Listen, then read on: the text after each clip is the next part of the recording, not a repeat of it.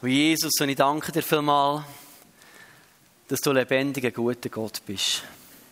Jesus, ich danke dir, bist du auf die Erde gekommen, bist du Mensch geworden, hast du unsere Schuhe getragen, weißt du, was es bedeutet, Mensch zu sein, schwach zu sein, Hunger zu haben, müde zu sein, verrockt zu werden. Danke, bist du Mensch gewesen und dass du uns in allem verstehst. Du hast die Erde durchschritten, du hast den Himmel durchschritten und bist vor dem Vater und stehst für uns ein. Und ich danke dir, dass wir dürfen wissen, dass wir einen guten Hohenpriester im Himmel haben, wo wir dürfen herkommen. Danke, dass du jedes Einzelne hier kennst. Unsere Gefühlslage, wie es uns geht, körperlich, seelisch, geistlich, wie wir uns fühlen, wie wir uns nicht fühlen. Was wir für Ängste, für Knörz, für Leiden haben, was wir für Freude haben was gut ist, was schlecht ist in unserem Leben. Danke, kennst du jedes hier. Und ich bete, Vater, dass du heute Morgen in unser Herz hineinreckst. Dass du heute Morgen die Geist neu ausgießt in unser Leben hinein. Uns erfüllst und erfrischst mit deinem Geist, mit deinem Leben. Für dass wir ein Wohlgeruch dürfen sein in dieser Welt. Ein Duft von dem lebendigen, guten Gott dürfen abgeben in dieser Welt. Und das bitte ich, dass du heute Morgen bitte, dass du dort auch tröstest und ermutigst und stärkst, wo man irgendwo müde oder angeschlagen, herausgefordert ist, Herr, dass du es aufrichtest, dass wir, dass wir uns ganz für dich öffnen heute Morgen. In deinem Namen Jesus. Amen. Guten Morgen zusammen. Ich freue mich, ähm, über, über den Abschluss Reformation. Wir könnten ja wahrscheinlich noch mal eine ganze Serie machen, Reformation heute, so was, weil das, jede Reformation hinterlegt ganz viele Baustellen. Es gibt ja nichts, wenn du einen Veränderungsprozess angehst irgendwo, ist das, ist das irgendwie nie harmonisch, das ist immer so ein Stretch. Also, BWL, als ich das studiert habe, ist das eines der Hauptthemen immer wieder Unternehmensorganisation, Unternehmensentwicklung. Wie, wie machst du einen Change-Prozess? Wie, wie bringst du eine Veränderung durch? Und etwas so klar ist, es gibt immer Verletzung. Und das ist etwas, was wir hier so sehen, in der ganzen Reformation, ist äh, etwas, wo jede Veränderung mit sich bringt, ist irgendwo ein Schmerz. Überall, wo etwas entsteht oder sich verändert, ist ein Schmerz. Das ist auch so im Leben, oder? Ähm, kannst wahrscheinlich jetzt Steff weniger, aber vielleicht Corinne fragen, so, wie ist es wo Leben ist entstanden? Wahrscheinlich nicht eitel Freude, so, juhu, super, so. Nein, schon, aber im Moment innen wahrscheinlich auch ganz viel Schmerz. So, das, jeder Prozess hat, hat so viel Schmerz drin und heute würde ich gerne so wie eine, eine kurze Auswertung im, im Wissen würde nie allem gerecht, ähm, wo man müsste, könnte sagen, aber so ein paar Punkte, die ich nochmal möchte führen haben über, über die Reformation, aber zuerst möchte ich einen Witz erzählen. Ich habe diese Woche einen Witz gelesen, der hat mich super gedünkt. Oder lustig gedünkt. Also ist ein Mann, hat gar nichts mit dem Thema zu tun. Aber mir dünkt, der Kirche müssen wir lachen. Sonst wir irgendwo, ja. Gut. Ist ein Mann, ist ein Mann angefahren worden, das ist nicht gut, aber ist bewusstlos worden. Als er aufwacht wieder, ist er im Spital. Und um ihn herum sind Nonnen, die ihn pflegen. Er ist in einem Nonnenspital gelandet. So. Und die ihn super bedient und gepflegt und zu ihm geguckt. Und irgendwann kommt eine Nonne ganz schüch zu ihm und sagt, guter Herr, Entschuldigung, meine schüche Frage. Wir sollten das klären mit den Finanzen. Wer zahlt das hier? Könnt ihr sich eure Krankenkasse angeben? Der Mann hat ein trauriges Gesicht gemacht und gesagt, ich bin nicht krankenkassenversichert. Das war ein armer Mann. Nonne weiß schon, und denkt, oh nein, was kommt jetzt auf uns zu? Er sagt, könnt ihr es selber zahlen? Sagt ich habe kein Geld. Letzte Hoffnung und Nonne sagt, hat irgendjemand verwandt? Irgendjemand, der euch nachsteht, der Geld hat und das könnt ihr zahlen, das kostet viel Geld, die Behandlung und die Medikamente. Und der Mann sagt, hört, gute Frau, meine einzige Verwandte ist eine unverheiratete Nonne wie ihr. Das ist meine Schwester. Und die Nonne läuft rot an, wird sternsfroh und sagt, guter Herr, wir sind nicht unverheiratet. Wir sind mit Gott verheiratet. Und der Mann guckt es so an und plötzlich fängt es an zu zucken, sein Maulwinkel. Dann sagt er, ja, wenn das so ist, dann schickt doch die Rechnung bitte meinem Schwager. gut. Ich hoffe jetzt nicht, dass ich da jemandem zu nachbetrete, aber das hat mich gut gedacht. Sensationell. So Schlagfertigkeit und Entspanntheit, denke ich, das wünschen wir uns aber. Oh. Gut, Reformation heute. Ähm, Tolle Überleitung ins Thema. Bin richtig stolz auf mich. Gut. ist, ist für mich so ein paar Sachen, die ich heute loswerden möchte. So ein Rundumschlag ist keine schöne, super strukturierte Rede, die ich da vorbereite, aber so ein paar Punkte, die ich mal mit reingeben möchte. Und ich glaube, die Reformation, die der Luther dann gestartet hat, äh, egal wie sie ist rausgekommen, es ist nötig, dass etwas ist passiert.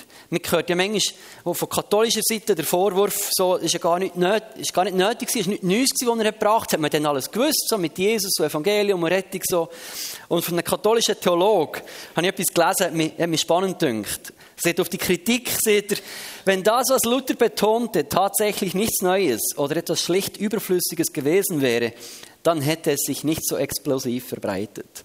Man muss sich das mal vor Augen halten. Ein frommer Katholik, ein Mönch, gar ein Theologe noch dazu, stolpert über die Aussage, dass die Rettung aus Gnade und durch den Glauben geschieht und erachtet das als lebensverändernde Entdeckung. Genau. Ich sage nicht, dass das, wie die Reformation verlaufen ist, optimal war, doch ihr Grundanliegen war unvermeidlich und deshalb auch notwendig. Finde ich spannend, dass ein katholischer Theologe das sieht. Hat zum Glück hat mir darauf aufmerksam gemacht, da ist etwas. Und ich glaube, es ist für so ein Hinweis darauf, ähm, dass in der katholischen Kirche ganz viel passiert. Ich weiß, dass ich viele Verletzungen habe. Ich habe kürzlich mit einem Pastor geredet aus einer anderen Freikirche, der so verletzt ist vor der katholischen Kirche, weil sie hier Ablehnung erlebt. Aber ich glaube, wir sollten nicht zulassen, dass die Geschichte, die war, uns herbringt, dass wir es zu fest isolieren. Müssen wir auf, aufpassen, dass wir nicht das ganze Kind mit dem Bad ausschütten. Ich kann mich erinnern, im Studium, im IGW, haben wir einen Kurs gehabt, Offenbarung. Und der Dozent hat uns einen Auftrag gegeben. Ich habe die Aufgabe kassiert. Er hat gesagt, mache äh, eine Recherche und finde heraus, was die Leute, oder was man so schreibt, wer die Hure Babylon ist. Offenbarung ist das Bild von der Hure Babylon. Und ich habe diverse Bücher, Artikel und Sachen gelesen, mit diversen Theologen Kontakt aufgenommen. Und hat mich schon noch so schockiert. In den meisten Fällen wird die Tour Babylon für uns Christen mit anderen Christen bezeichnet. Echt Heimatland. Für viele ist der Papst und das Papsttum und die katholische Kirche mit dem gleichzusetzen. Ich denke, Freunde, müssen wir aufpassen, was wir da sagen. Ich bin, ich bin nicht Fan in gewissen Sachen vom Papsttum. Ein paar Sachen finde ich toll, was er macht und wie er es macht. Ein paar Sachen würde ich jetzt vielleicht anders machen, oder fast sicher. So. Aber ich merke, dass es, es beschäftigt mich so Umgang mit anderen. So. Und das, das müssen wir festhalten. Die Reformation hat enorm viel Gutes bewirkt. Es im Video gesehen, wir haben es immer wieder betont. Es ist viel Gutes vorgekommen. Es hat viel Gutes mit sich gebracht. Die Betonung auf Gnade, die Betonung auf das Evangelium. Aber es ist wie eine Unternehmensberatung auch, wenn du einen Veränderungsprozess machst, wenn du, wenn du stretchst, du tust immer etwas überbetonen. Finde ich spannend. Die ganze Soli vom Luther, die kannst du weiterführen und musst gleichzeitig immer relativieren. Selbstverständlich ist es nicht nur die Schrift. Selbstverständlich ist es so der Heilige Geist.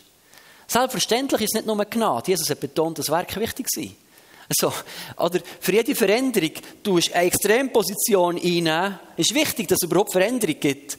Aber ich glaube, es ist wichtig, jetzt irgendwo zu merken, also gut, das ist ein wichtiger Punkt, den nehmen wir, den tun wir nicht betonen, aber wir sehen andere Punkte auch noch. Und wir fahren uns nicht irgendwo fest in Extrempositionen, sagen, weil ich glaube, dass Sola Scriptura, Glaube hat in einen Götzendienst gegenüber der Bibel hineingeführt.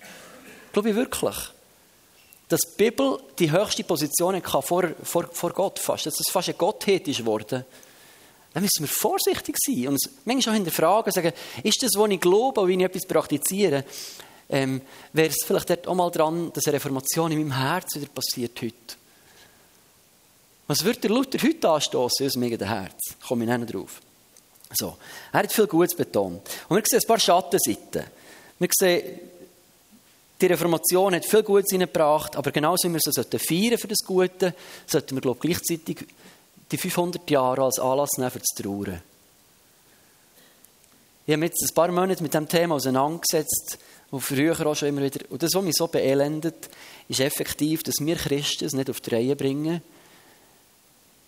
in einigermaßen friedlicher, nicht falscher Harmonie, aber in friedlichem, liebevollem Umgang miteinander unterwegs sind dass so viel Streit, dass so viel Spaltung immer da ist, wo man einander auf den Deckel geht, das beelendet mich extrem. Und macht mich selber extrem demütig und betroffen, zu merken, wenn ich selber ein Rädchen in diesem Spiel drin bin oder war, so, wo man sich manchmal brauchen und, und etwas reinspielt, du merkst, hey, das ist nicht okay.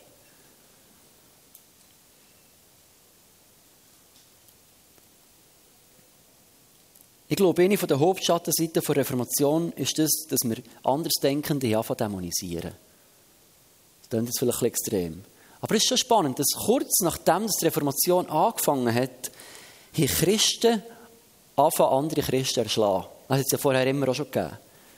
Man hat sich umgebracht um das Thema von Taufe. Mit der Frage, darf man jetzt Erwachsene taufen, darf man sich ein zweites Mal taufen? Deswegen sind Leute ertränkt worden. Und wir denken, wir, wir schütteln den Kopf. Aber wo selber sind wir ein Rädchen da drin, wo wir andere Leute dämonisieren? Vielleicht, nicht, vielleicht aber nicht ertränken, vielleicht nicht erhängen, vielleicht nicht verbrennen. Aber wo sind wir selber in der Position, wo wir auf andere zeigen, wo von sich sagen, sie sind Christen, und wir sagen, nein, nein, nein, das ist... Ah, ah, ah, so. Und ich denke, da müssen wir uns ganz fest immer wieder hinterfragen, was ist unsere Rolle und unsere Position da drin. Nach der Reformation ist der 30-jährige Krieg gekommen ein Religionskrieg, was heute das Argument bedient, in ganz Europa hörst du das immer wieder. Religion führt nur zu Krieg. Du kannst ein guter Mensch sein aufgrund vom Verstand und Vernunft, das lenkt. Gib dir Finger weg von dem Zeug, das ist nur heikel, das lädt man sich nur den Kopf ein so. Und für mich ist die Frage, wie schnell reden wir heute schlecht über andere Christen oder sprechen ihnen gar das Heil ab? Worte wie verblendet, abgefallen, verirrt, Irrlehrer, sind Worte, die heute immer noch häufig genannt werden. Und keine Angst, jetzt Angst hast, jetzt trifft die ganze Liberal ab. Kommen wir schon noch auf den Punkt. So. Aber auch der Luther selber hat sich herreissen, hat angefangen auf den Papst zu zeigen, gesagt, das ist vom Teufel. Die katholische Kirche hat auf den Luther gezeigt, gesagt, das ist vom Teufel. Und dann ist man plötzlich in einem Rädchen drin, wo die Meinung, die Theologie und die Ansicht so ein Gewicht und so einen Stellenwert bekommt, wo alles andere in Schatten drängt.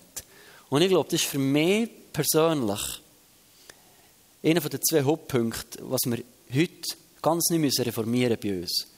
Eine hat mit der Rolle vom Heiligen Geist zu tun und ich sage, die Bibel ist extrem wichtig und wertvoll. Aber die Rolle vom Heiligen Geist hat der Luther irgendwo ein bisschen verpasst, sage ich jetzt mal. Das müsste jetzt vielleicht auch noch reinkommen, aber das ist nicht das Thema heute. Und der zweite Punkt, da geht es mir, mir um die ganze Frage der nächsten Liebe. So. Ich möchte euch Stelle lesen aus dem Johannesevangelium, Kapitel 13.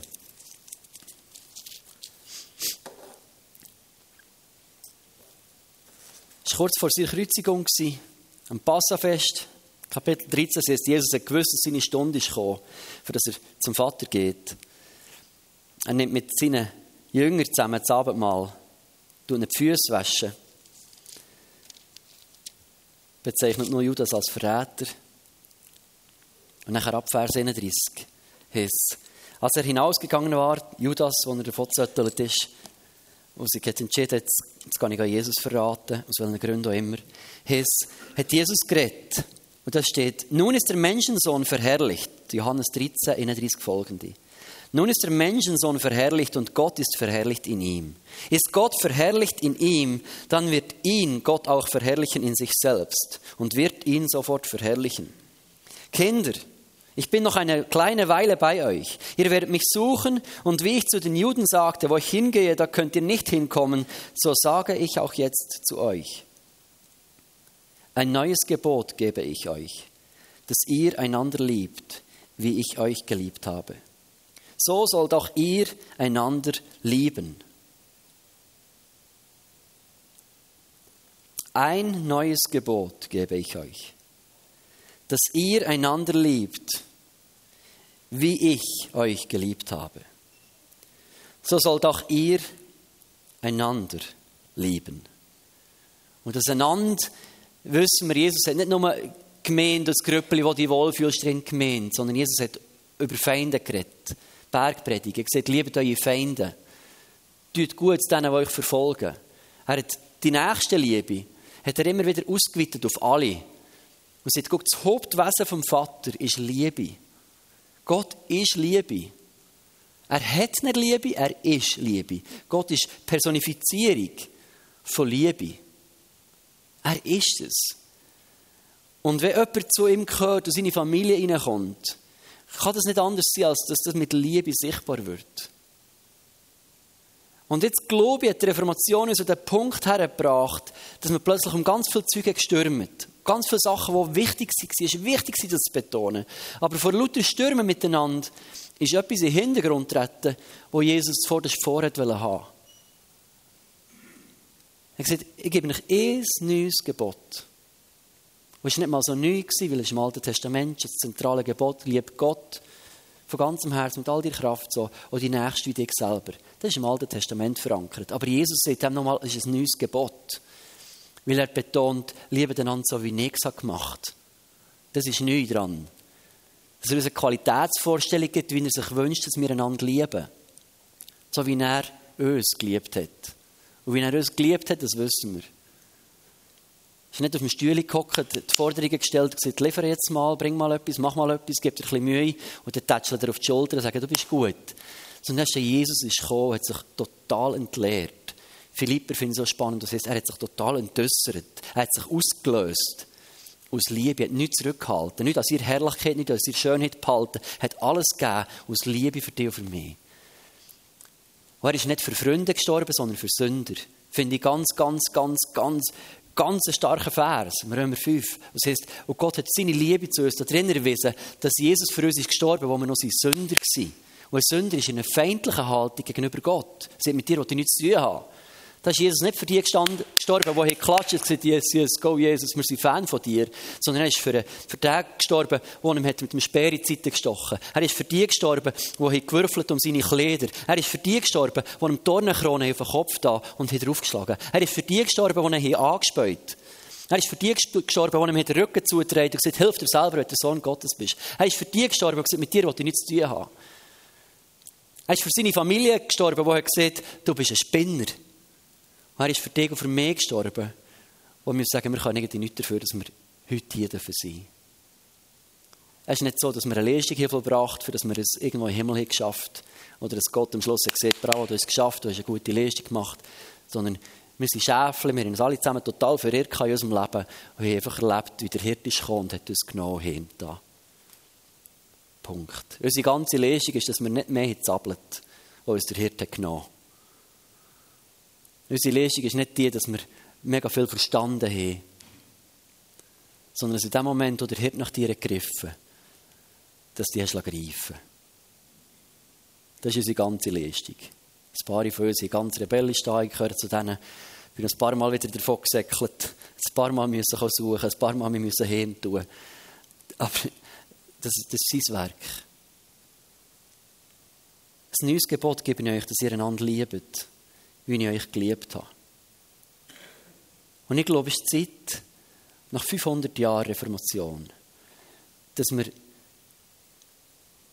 die ganze Angst vor Irrlehre, ich glaube, es ist wichtig, dass wir das Evangelium ringen. Es ist wichtig, dass das in unserem Herz wach bleibt, was Jesus gemacht hat, dass sich das nicht verdreht. Das ist auch wichtig.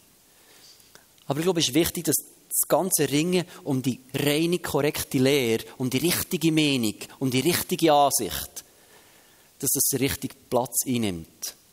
Ich sage nicht, wir sollen keine Theologie betreiben. Das sage ich überhaupt nicht. Ich glaube, es ist auch wichtig, dass wir ein gutes Bild vom Vater haben, dass wir verstehen, wer er ist. Dass wir verstehen, was das Abendmahl bedeutet. Dass wir verstehen, was er gemeint Aber was ist, wenn jemand anderes eine andere Meinung hat? Wenn jemand eine andere Ansicht hat, ist das, was zuvorderst kommt, ist immer Liebe ist immer Liebe. Und ich glaube, wir haben ganz viele Jahrhunderte durch, hat die Gemeinde immer damit gekämpft, dass die, die sich nicht so benommen haben, wie man hätte sollen, wie es zum Beispiel die Bibel hat gesehen, oder wie, wie man in der Tradition innen hat das Gefühl hatte, so müsste man, hat sich immer verändert, oder? Das Spannende ist ja, in Amerika, da sollst du nicht Alkohol trinken, aber Rock ist ein paar Orte okay, hier ist es umgekehrt. Das sind so ganz lustige Vorstellungen, die sich entwickeln, ähm, ist jetzt auch nicht das Thema, was jetzt richtig ist und was falsch, aber vieles entsteht ja aus der Tradition heraus. Vieles wächst ja auch mit Erfahrung und allem. Aber Jesus hat gesagt, weißt zuerst kommt Liebe. Und was nicht gut ist, ist, wenn wir anfangen, diesen Menschen Liebe entziehen, die Liebe irgendwie im Nötigsten haben.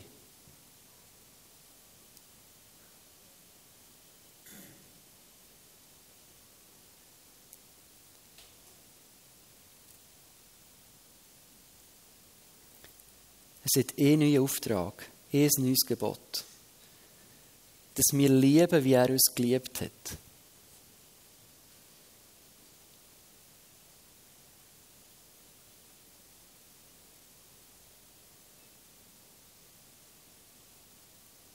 Und Jesus, ich bete, dass du jetzt kommst und uns Offenbarung schenkst, wo wir dort einfach total daneben gelegen sind.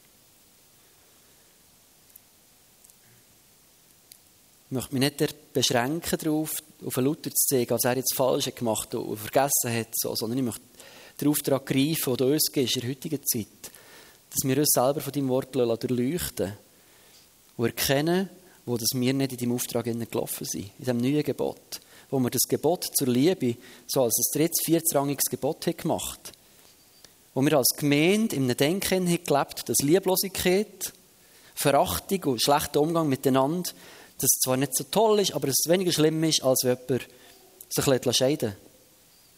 Wenn jemand sexuell gefangen ist, in Gebundenheit lebt.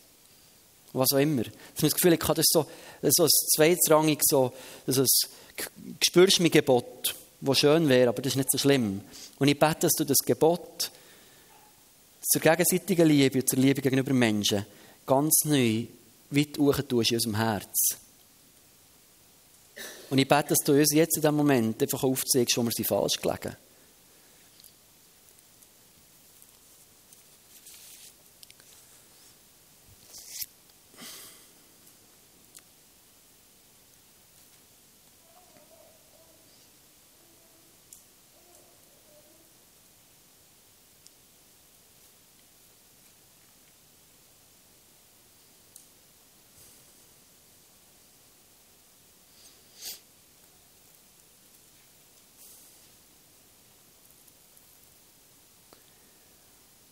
ich glaube, wir haben ganz viele Argumente gehabt, die uns Recht geben den Männern. Wo jemand sich wirklich vielleicht falsch benommen hat, wo vielleicht jemand falsche Meinungen hatte, wo vielleicht jemand etwas nicht richtig gemacht Aber es gibt nichts, was uns entbindet, vom Auftrag zu lieben. Ich finde in der Bibel nie eine, Bedingung da drin, dass wenn etwas eintrifft, dass wir von dem Gebot zu lieben entbunden wären. Nicht. Sogar dort, wo Paulus seiner Gemeinde schreibt, er sagt, hört, da ist jemand unter euch, der nicht gut lebt, übergebt dem Teufel, das tönt so lieblos. Aber ich glaube, das macht der Paulus mit so einem Schrei im Herz. Und sagt, hey, komm, wir ringen für den Bruder, dass er doch Jesus da verleben Das ist nicht so, ah, der ist vom Teufel, gang weg, und so, sondern das ist eine tiefe Sehnsucht, getrieben von Liebe. Und, und das ist nicht geplant, irgendwie das Gefühl, wir, wir müssen Buß tun, wirklich. Persönlich und als Gemeinde.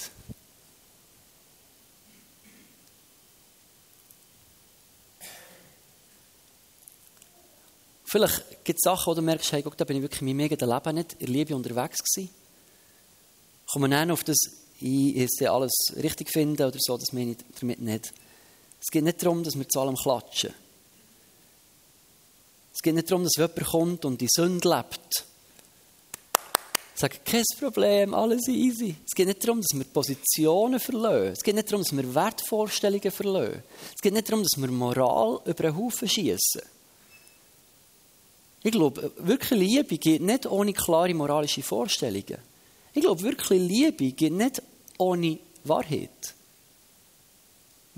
Richtige Liebe ist immer mit Wahrheit verbunden.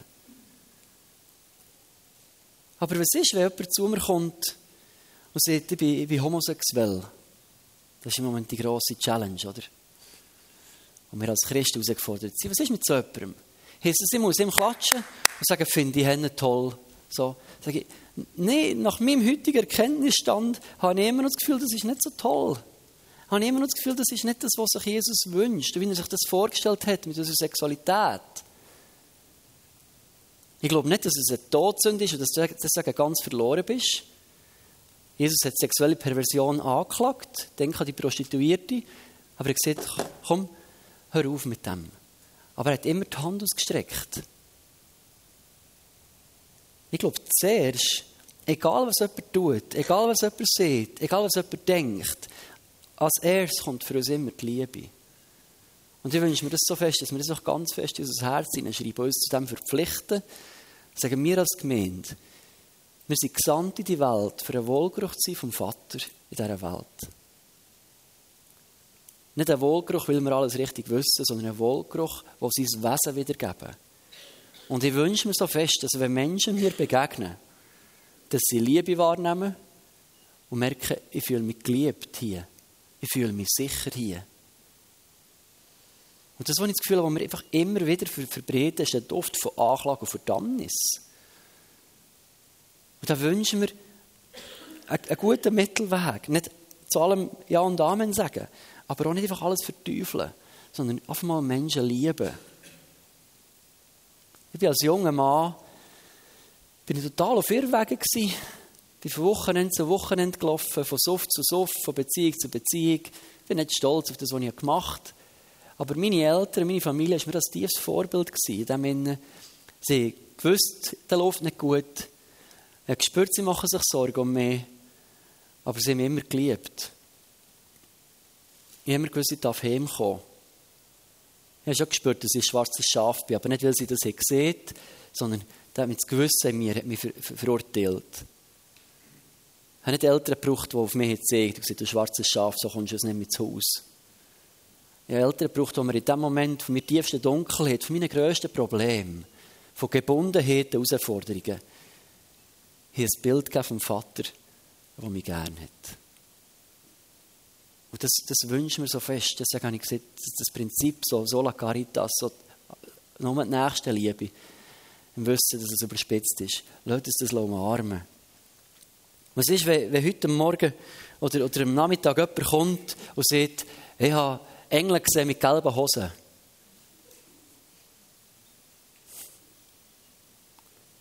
Was bedeutet das konkret, so jemanden zu lieben? Ich sage, ja, steht nicht in der Bibel, lese nie, dass Engel gelbe Hosen anhaben, du bist nicht von Gott. So, kann man machen. Ich sage das als blödes Beispiel genommen. So. Wir können hier sagen, okay, ich finde es zwar nie in der Bibel, aber ich finde auch das Gegenteil in der Bibel. Ausschlussprinzip. Ich sehe nicht, dass die Engel gelbe Hosen haben. Ich sehe aber auch nicht, dass sie sie nicht haben. Und überhaupt, das ist keine zentrale Frage für mich. Weißt du was? Wenn du Engel hast mit gelben Hosen, das ist für mich okay.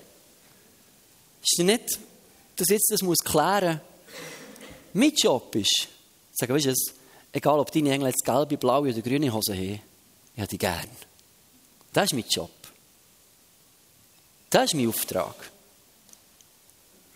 Vielleicht kommt jemand und sagt, weißt du was, im, im Himmel wird es keine Tiere geben. Ist eine theologische Aussage. Ich sage, ja, das könnte man jetzt aus der Bibel raus ganz, ganz anders interpretieren. Sehe ich anders. Ähm, aber weißt du was? Mein erster Auftrag ist, dich zu lieben. Das sehen wir dann, ob es ein Tier hat oder nicht. Ich glaube übrigens sehr. So. Wenn ich gespannt bin, ob wir dort essen oder nicht, das ist ein anderes Thema. da haben ja viele Männer ein bisschen Respekt davor. He? Genau. Was ist dann, wenn, wenn, wenn das jetzt alles so Randfragen waren und sagst, ja, ja, das können wir stehen. Was ist, wenn es um eine zentrale Frage geht? Wenn jemand sagt, ich glaube nicht, dass Jesus der einzige Weg im Himmel ist.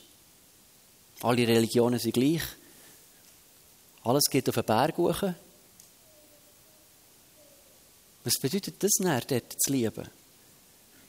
Heißt es, ah, das kann man sehen, wie man will? Nein, sehe ich anders. Mein erster Auftrag ist zu lieben. In jedem Fall ist mein erster Auftrag zu lieben. Es wird nicht schwierig als Gemeinde. Die Herausforderung sind wir immer wieder, wenn du mit anderen Gemeinden zusammen schaffst, wo dann die Meinungen ganz fest auseinandergehen. Wir sagen, okay, kann man zusammen schaffen oder nicht? Das ist für mich nicht eine Frage von Zusammenarbeit, sondern eine Frage von Liebe auf einmal zuerst. Sagen, egal was du glaubst, egal wie du lebst, egal was du tust oder nicht tust in deinem Leben. Mein erster Auftrag als ein Christ und als ein Nachfolger von Jesus ist zu lieben.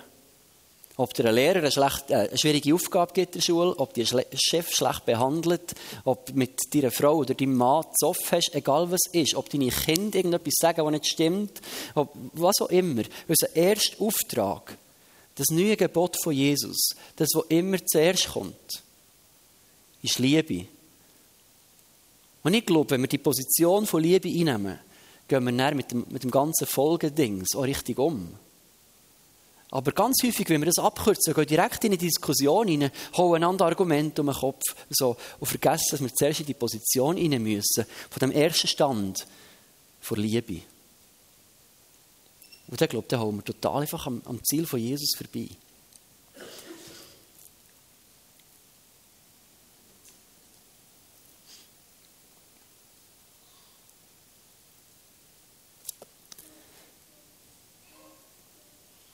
Können wir miteinander Buß tun? Ich würde gerne auf die Knie gehen heute Morgen. Wenn du das möchtest, du kannst, du kannst auch bleiben hocken, du kannst auch aufstehen.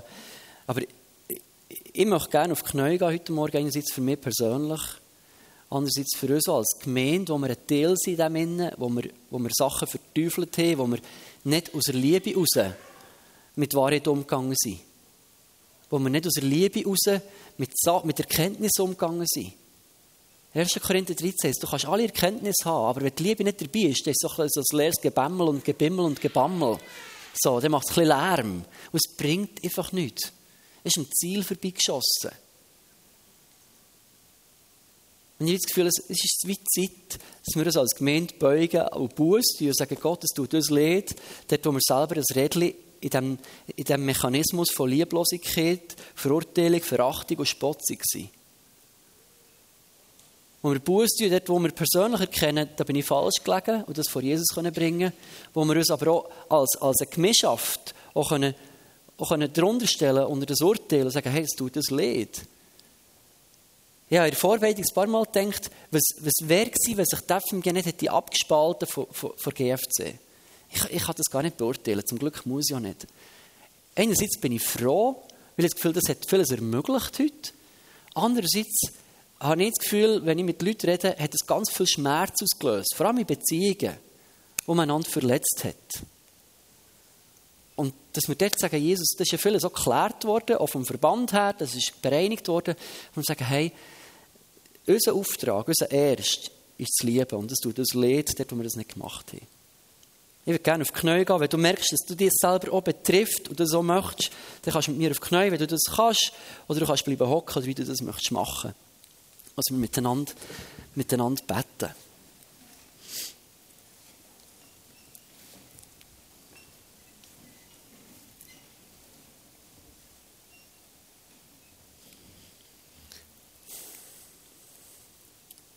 Jesus, ich bin so schwer beladen, ich bin so bedrückt oder traurig. Wenn ich in mein eigenes Leben hineingucke, wenn ich in unsere Geschichte hineingucke, wenn ich in die letzten Jahrhunderte hineingucke, wo wir ein Kind sind von der Reformation, wo wir ein Kind sind von der ganzen Kirche, wo wir zurückgucken bis zur Gründung von, von, von Kirche, wo wir zurückgucken sogar ins Alte Testament hinein wissen, wir sind ein Teil in diesem Baum. Es tut mir leid, wo, wo wir als Volk von dir Egal ob im Alten Testament, im Neuen Testament, ob in der heutigen Zeit oder früher, es tut mir leid, Jesus, wo wir als Volk von dir unseren ersten Auftrag nicht wahrgenommen haben. Und ganz viel Elend haben verursacht deswegen. Und wir ganz viel Verletzung haben ausgelöst, und wir den Menschen haben vermittelt, dass Gott nicht primär auf einmal zuerst ein Gott voller Liebe ist, sondern immer das Bild von Gericht und Verurteilung und Verdammnis haben vermittelt wo wir so viel gezeigt haben, wo wir so viel verachtet haben, wo wir so viel gespottet haben, wo wir so verurteilt haben, wo wir so scharf waren, wo wir so lieblos waren, wo wir hässig waren, Jesus. Mir tut das Lied, wo wir das als Institution haben gemacht, mir tut das Lied, wo ich das als Einzelperson gemacht gegenüber von Menschen und ihnen nicht primär den Gott vermittelt habe, wo durch und durch Liebe ist, sondern einen Gott vermittelt habe, wo wie ein Polizist auf, auf Erfüllung vom Gesetz beharrt und vergessen habe, dass du schon lange deinen Sohn hast geschickt. Dass du schon lange bist gekommen, Jesus. Und die Sache mit dem Gesetz schon lange geregelt ist worden. Dass du schon lange ein Bild hast gemalt, wie Liebe aussieht. Und das ist, liebet einander so, wie ich euch geliebt habe. Und ich beuge mich persönlich als Etienne Osi heute hier unter, unter das Urteil und sagen, Jesus hat das nicht immer gemacht. Und ich weiß, ich würde das auch nicht immer tun. Aber es tut mir leid, wo ich den Auftrag von dir nicht immer zuvorderst hatte. Wo mein Herz ist hart war. Wo ich das Gefühl hatte, ich laufe für das Richtige und nicht gemerkt, dass ich ohne Liebe unterwegs bin. Wo ich das Gefühl hatte, ich stehe für göttliche Prinzipien ein und die Liebe nicht hatte. Das tut mir leid, Jesus.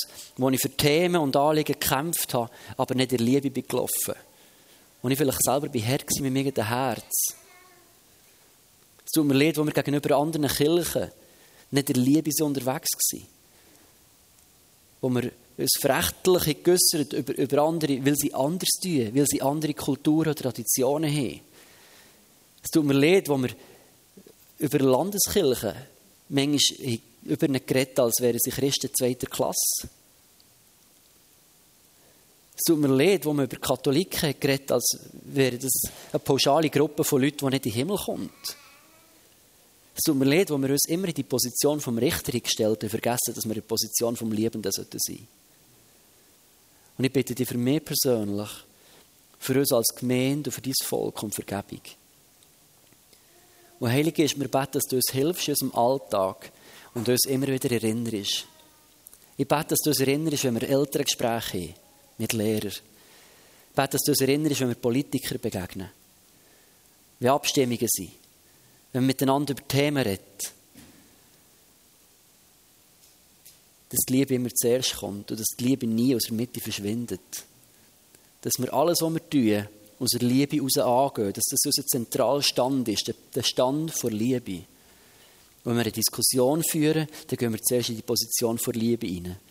Wenn wir mit jemandem etwas reden, ein Feedback geben, gehen wir zuerst in die Position vor Liebe rein. Und um das bitte ich Jesus, um eine, um eine Liebeserweckung in unserem eigenen Herz. Und ich bitte dich, Vater, wenn wir in einem Jahr eine Umfrage machen zu Frutigen, dass, dass wie das Feedback kommt von, wir haben noch nie so liebevolle Menschen wahrgenommen. Und mit dem meine ich nicht harmlos. Aber Leute, die bereit sind, für Liebe alles zu geben. Leute, die bereit sind, für Liebe ihr Leben niederzulegen. Und dann bitte ich, dass du unser Herz veränderst. Ich bitte, dass du so Ängste wegnimmst, die man hat.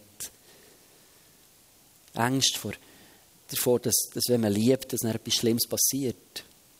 Dass wenn man liebt, dass man etwas Schlechtes fördert.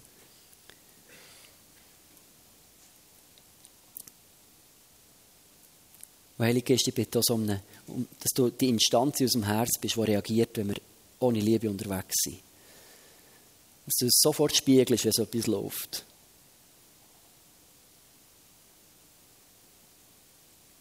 In deinem Namen Jesus. Amen.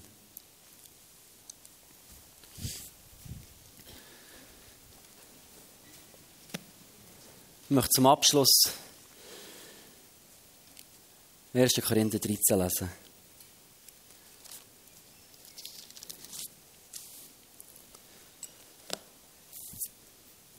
Das ist für mich spannend, das steht mit in diesen Geistesgaben, mit zum Umgang mit dem Thema Heiliger Geist. Ich möchte das hier auch nochmal sagen. Ich habe eine grosse Sehnsucht, dass der Heilige Geist reinbricht mit mehr Kraft in unsere Gemeinde. Und ich weiß, dass ich, dass ich nicht immer nur richtig gekämpft habe. Ich weiß, dass ich vielleicht manchmal behärt war. So, und da möchte ich mich persönlich auch entschuldigen, dort, wo ich vielleicht für eine richtige Sache in meinen Augen aber falsch gekämpft habe. Genau. Nehme ich mich selber über die Nase. Ist mir eine grosse Sehnsucht, dass der Heilige Geist mehr Raum bekommt bei uns. Aber Paulus tut das extra mit rein, mit dem Kapitel 13. Er sagt, guck mal, ich möchte noch einen besseren Weg aufzeigen. 1. Korinther 13. Wenn ich mit Menschen und mit Engelzungen redete und hätte keine Liebe, so wäre ich ein tönendes Erz oder eine klingende Schelle wenn ich weissagen könnte und wüsste alle Geheimnisse und alle Erkenntnis und hätte allen Glauben, so dass ich Berge versetzte und hätte keine Liebe, so wäre ich nichts. Wenn ich alle meine Habe den Armen gebe und ließe meinen Leib verbrennen und hätte keine Liebe, so wäre es mir nichts nütze.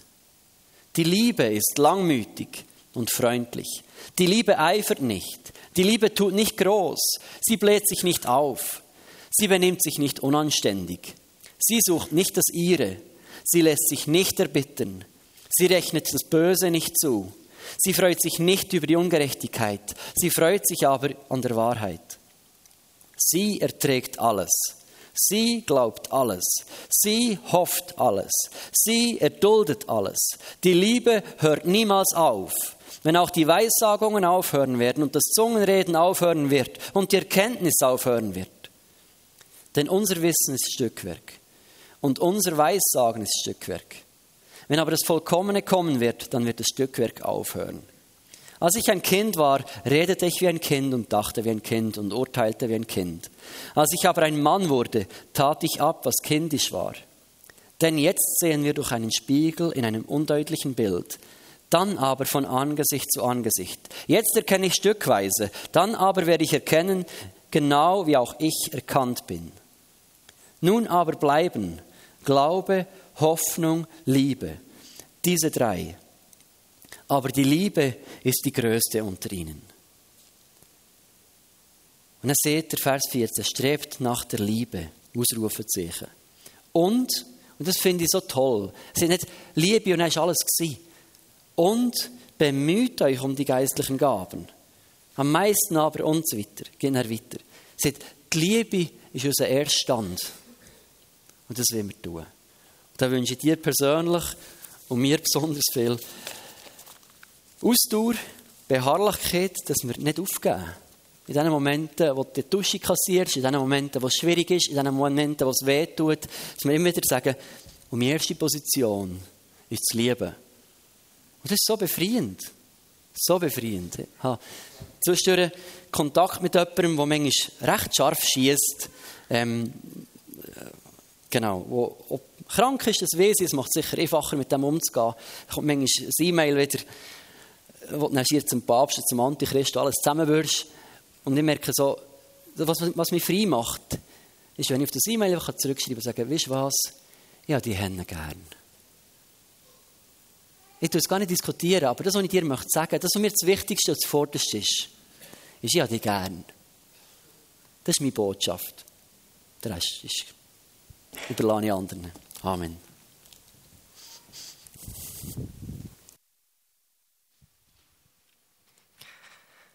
Merci, Eti, fürs Mitnehmen in deine Gedanken und auch, dass du uns immer wieder herausforderst. Ich wünsche mir für uns alle, für äh, die kommenden Wochen oder auch für unser Leben allgemein, dass wir unseren Alltag dürfen mit Liebe fluten. Und zwar, also das Coole am Ganzen ist, ist nicht menschliche Liebe, die wir hier mühen, probieren, das zu machen, sondern wir dürfen wirklich Gottes Liebe in Anspruch nehmen. Und das, das macht es für mich persönlich gerade einiges einfacher. Es ist immer noch nicht easy peasy, aber es ist überschaubarer, weil ich weiß, dass Gott dabei ist. Ich habe zum Abschluss jetzt noch vier Infos, sprich Einladungen für die nächsten paar Wochen. Ähm, für jetzt am Dienstag ist der Frauen der Frutigen, die einladen für die Adventsfeier am Morgen um 9 Uhr. Und zwar hat es dort auch noch Darbietungen von der Schulklasse ähm, vom Oberfeld. Ab der 9 Uhr ist man eingeladen für ähm, Kaffee und Kuchen. Ähm, und es hat auch einen Kinderhort. Das Ganze findet im Kirchgemeindehaus statt. Genau. Dann nächsten Sonntag ist Ecclesia Generation Gottesdienst am 5. Das ist der Mitznachtessen. Da sind auch alle herzlich eingeladen. Und dann der nächste Punkt ist auch nochmal eine grosse Party, und zwar Ende Jahr Silvester. Hat mir das OK gesagt, ich soll nochmal ganz herzlich einladen. Gleichzeitig sind sie immer noch froh um Helfer, helfende Personen fürs ähm, Küchenteam. Und zwar können sich die Leute direkt bei Vogels melden. Nebst den Helfenden brauchen sie aber auch noch Salat und Desserts. Und bei dem könnt ihr euch auch direkt bei Vogels melden, dass man dort alles koordinieren kann. Das OK wäre auch noch sehr froh, wenn ihr euch so gleich wie möglich anmeldet, wenn ihr schon wisst, die sind um und die werden da sein. Es macht es vom Organisieren her für sie viel einfacher, wenn sie jetzt schon eigentlich gleich wissen, wer und wenn und wie. Genau. Und dann haben wir noch etwas für nächstes Jahr im März. Und zwar ist dort ähm, die Mitarbeitendenkonferenz von der ähm, FMG. Das ist für alle Mitarbeitenden, ehrenamtlich wie auch Angestellte. Und das Ganze findet vom 16. bis zum 18. März in Sursee statt. Da haben wir auch noch, glaube ich, ein Video, wenn das klappt. Ich bin Johannes Wirth, Leiter der GVC-Bewegung und Gründer und Präsident der Quellenhof-Stiftung in Winterthur. Mein Dienst hat ganz verschiedene Schwerpunkte. Aber am meisten und am stärksten gilt mein Herzschlag seit 30 Jahren der Ortskille. Ich liebe sie leidenschaftlich, egal ob gross oder klein, ob ein bisschen verrunzelt oder jugendlich schön. Darum ist es mir eine Ehre und ich freue mich enorm, an der VFMG Mitarbeiterkonferenz 18 mein Herz mit euch zu teilen.